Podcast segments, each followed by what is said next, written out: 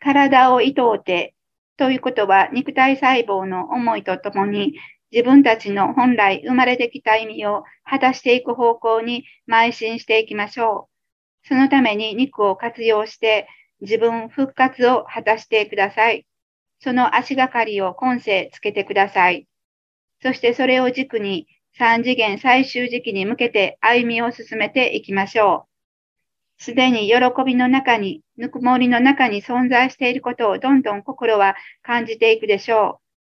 う。探し求めてきたものは全部違っていたことが分かってくれば来るほどに心は伝えてきます。元あったところへ帰ろうと、あの懐かしい思いの中に帰っていこうと。